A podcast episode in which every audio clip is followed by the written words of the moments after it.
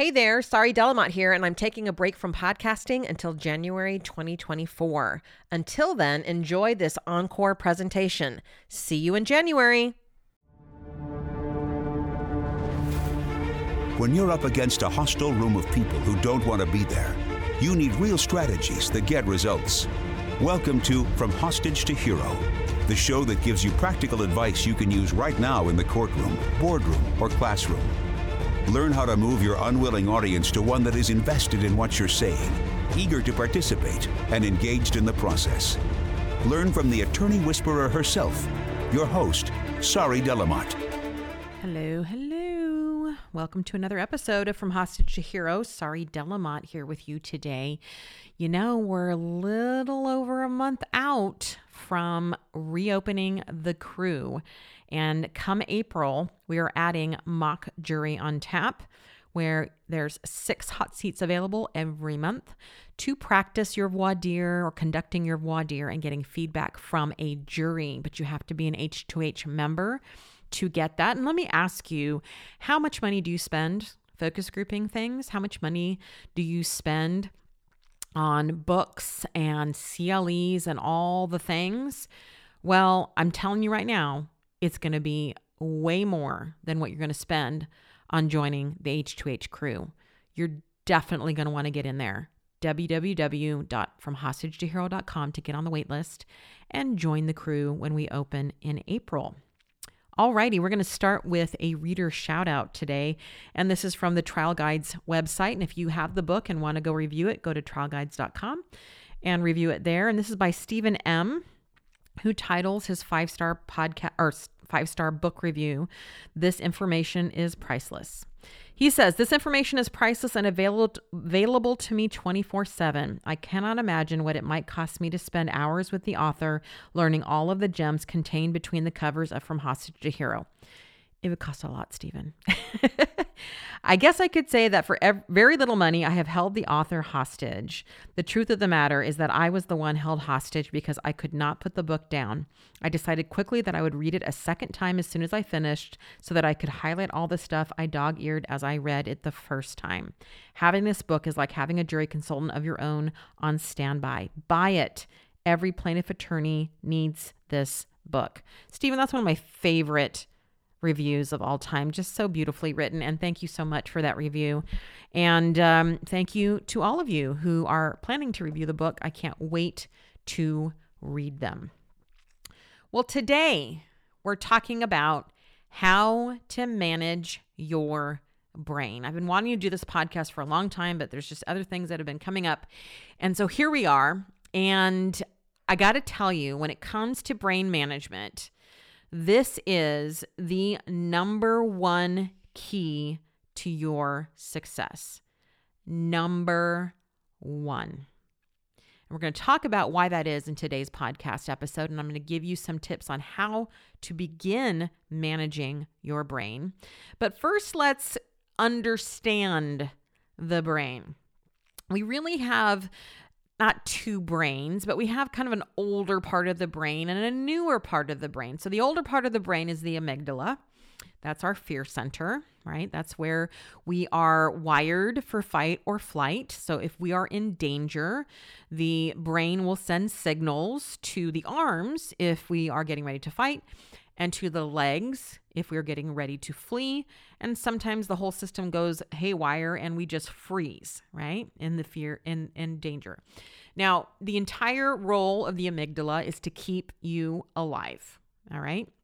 The newest part of the brain is the prefrontal cortex, and that is the brain that is the most energy suck, right? It takes a lot of energy to use the prefrontal brain. So, anytime that something can be automated as a habit where you don't have to use your thinking or rational part of your brain, the brain will do that. It'll just automate that process like it does breathing and all the other things that, you know, pumping blood through our body so that it can conserve energy.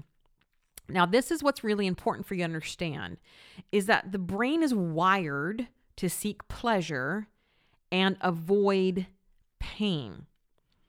And this is a huge problem for most humans, but particularly for trial lawyers because being a trial lawyer is the opposite of pleasurable for most of you and has lots of pain involved. This is why being able to manage your brain is the number one key to your success. See, the brain doesn't understand what you're trying to do. It's trying to keep you alive, but it hasn't evolved past the the the need to keep you alive. It still doesn't understand the difference between a saber-toothed tiger trying to kill and or eat kill and eat you and a jury that may decide against you. Both of those things the brain views as a threat to your life. And so we need to use the prefrontal cortex to override this. Now, here's the great thing about the brain is that you can rewire your brain. All of you were born with kind of preloaded software, right? This wiring to keep you safe. And and the problem with that is that the one thing that you are after, that all humans are after, is the one thing that you ain't ever going to get. Ever. And that is safety. You will never be in a position where you can keep yourself totally safe. Why? First first off, we're all going to die. That's the ultimate thing the brain is trying to prevent, but it's looming and it's out there and it's going to happen right? But second of all, we can't control most things. We can't control other people. We can't control what they say. We can't control what they do.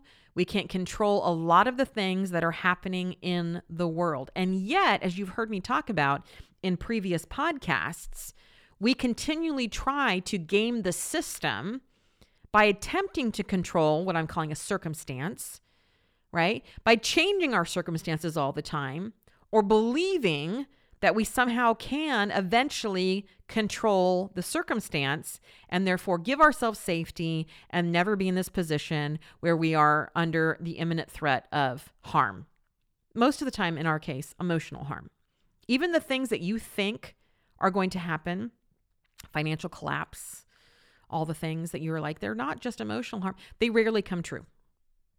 Rarely ever do they come true. I was always afraid that I would never make enough money and that I'd go bankrupt.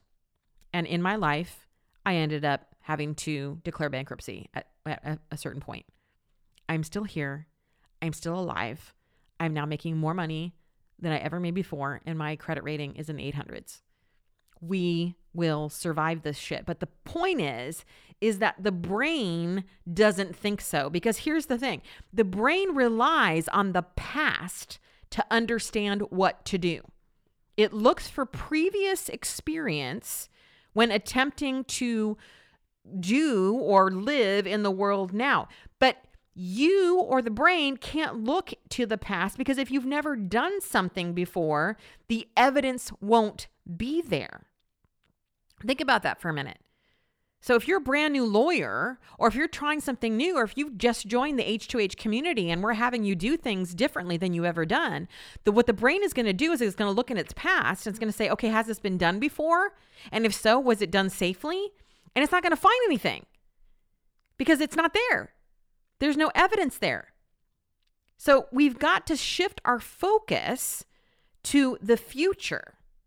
But the brain doesn't like that because the future is unknown and it's scary. So the brain wants to keep doing what we've always done before because up to this point, the brain has been able to keep us alive, right? So the prefrontal cortex will get an idea like, ooh, this is fun, let's do this. And then the brain will seize up and go, wait a minute, there's no evidence for this working. This is dangerous. Let's just stop this shit right now. And this is what happens, particularly to trial attorneys, because what y'all do consistently requires that you risk, that you do things that you've never done before, that you try things that you've never tried before. It constantly has you adapting in the moment at trial. I mean, trial's not a scripted event. I mean, trial is a huge threat to the brain, both yours and the jurors. If you read the From Hostage to Hero book, we talk about how the juror's brain is under attack just by going through jury selection. Why? If we go back to the concept of SCARF, right? So these are the five factors that either reward or threaten the brain. So, status, right? What status do jurors have? We tell them that they're very important, but they don't feel very important, right? We, we label them, we make them wear name tags, we tell them where to sit, we tell them what time it, to go to the bathroom or when it can they can go to the bathroom, we tell them they can't leave, we tell them they have to stay. Their status, as far as they're concerned, is in the toilet. That's an attack on the brain, right? Certainty is the second piece. The brain loves to have lots of certainty. How much certainty do jurors have? They hardly have any. They don't know how this process works. They don't know if they're going to be let go. They don't know how they get chosen. They don't know if they're going to be chosen. Which then ties into the third one, which is autonomy. They can't make those decisions for themselves. Someone else is making that decision. That's a huge attack on the brain. And then relatedness. They don't know anybody else. One of the ways that we make ourselves safe in the world is by being and belonging to a tribe. They, they don't have anyone. They have to go it alone, which is why we talk so much about group group dynamics and forming the group to help create that safety in the book. And because of all of this, it feels unfair, right? Why do I have to go through jury selection? Why did I get picked, right? So, SCARF model, which is that a reward or attack, we ding jurors on all five of them. It creates a major brain attack for them, but it also creates a major brain attack for you. Meaning your status is in the toilet, is it not? You're plaintiff attorney. You deal in money. You are asking people for money for somebody who died. How the hell is that going to bring them back? You horrible, awful person, right? This is how the world looks at plaintiff attorneys. So you don't have great status. You don't have any certainty. What's the method that I should use? Should I do rules of the road? Should I do from hostage to hero? What should I do? There's no certainty. You don't know the right way to do this. You don't have autonomy. You can't choose. You can't argue. You don't get like I argued this and there's certain points and I got more points than the other side, so I win. Doesn't work that way. It's not straight up like a like a basketball game. You, you you get decided on all kinds of factors that are outside of your control. That's a horrible attack on the brain, especially with something that make, means so much to you and your client. Relatedness, you don't know the jurors. You don't know them. And fair, I don't think this process is fair. We've tried to make it's the best we've got, but in many ways it's incredibly unfair to plaintiffs particularly. So you're in the same boat as jurors. You and the jurors are both under an attack. Your brain is under an attack, which is why it is so important one, that you understand the brain science behind all of this, and two, that you fucking get your mind right by learning how to manage your brain, or else you and the jurors are consistently going to swirl around in fear and you're not going to get the results that you're hoping to get, and you're going to be unhappy. And that is not what I want for you. you it can be better. It absolutely can be better. How? You can rewire your brain and you can manage your brain. This is nothing new. You've heard me talk about this, but I just wanted to put it in this podcast about how important this is because the way that you do that is recognizing that it's not circumstances that cause your results or your even your feelings or even your actions. It's your thoughts about the circumstance that trigger the whole sequence. Right? Whatever you think about what's happening to you will then generate a feeling which will then feed into an emotion or feed into an action which will then get you your result. Thoughts create feelings, Feelings fuel actions, and actions are what get you your results. What you are doing in the world gets you your results. But what most people don't understand is that those the things that they're doing is because they're feeling a certain way. Most of you, it's fear. That's what your brain's wired for. And because you are operating from fear, you are taking certain actions that are getting you not the results that you really want. But why are you feeling fear in the first place is not because of what's actually happening, but because of your thoughts about what is happening. When you can manage your brain around this whole thing called trial lawyering, that's where success lies. Because as I said before, you're never going to get what you think you're going to get, which is safety.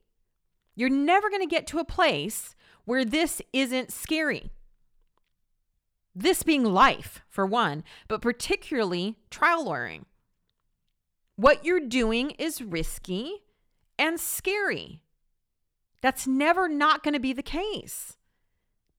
But you can manage your brain around that.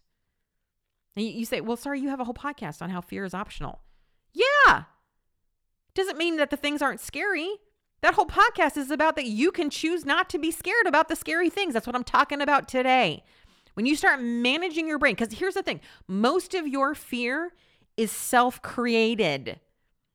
You are telling yourself things about your circumstances that are freaking you the fuck out. And that's the part we can cut out. That's the part we can manage. We can't manage circumstances. We can't manage what the jurors are thinking. We can't manage what the judge is doing. We can't manage the shit the defense pulls. The only thing we can manage is our brain around that shit. And that is where success comes from. Because when you're managing your brain and you're choosing your thoughts just as carefully as you choose where to live or choose what to wear or choose what to eat, Maybe you aren't being careful there either. Maybe you should be. That's when things start to change. Now, what we're not going to do is make you wrong, right? So we're not going to make what got you here wrong. We're not going to say that you thinking all these horrible things before is awful and who could ever think those things and why did I ever think those things and blah, blah, blah, right? Your brain is wired for that. So let yourself off the hook. Your brain is wired to think those things. There's absolutely nothing wrong with you. But just like we say in from Hostage to Hero in the H2H community, coaching is a way to make you become a better observer observer of yourself. That's why it's so powerful. Because most of us never even check the things we think. We just accept them as gospel. So once you recognize, oh, I was thinking those things because that's exactly the way I'm wired to think, that gives you some freedom right there and some compassion. And then you start to choose what you want to think instead. Now, when you choose what you want to think instead, it doesn't work as easily as you might think. Right? I just want to I want to think that the jurors love me. It's got to be super compelling. I mean, you can't just replace your thoughts and just expect that to work. One, it's got to be super compelling so that you actually feel the emotion behind the thoughts. Right? You got to feel what it would feel like for the jurors to love you. You've got to really get into that space. And the second thing is you've got to have repetition. We know about how to create new neural pathways is that we've got to connect to the the feeling behind the thought really get there that's why your thoughts are so powerful is because you they're charged with your emotions that's why when people tell you, well, just calm down or stop thinking that, it doesn't work because there's no emotional charge there. You've got to really get into the emotion behind the thought. And then you've got to repeat that over and over and over again. That's how we create new neural pathways. You are going to feel scared at times. You're going to have to stop and do a pattern interrupt and go, wait a minute, what am I telling myself right now? Right? Standing in front of a group in itself is not scary.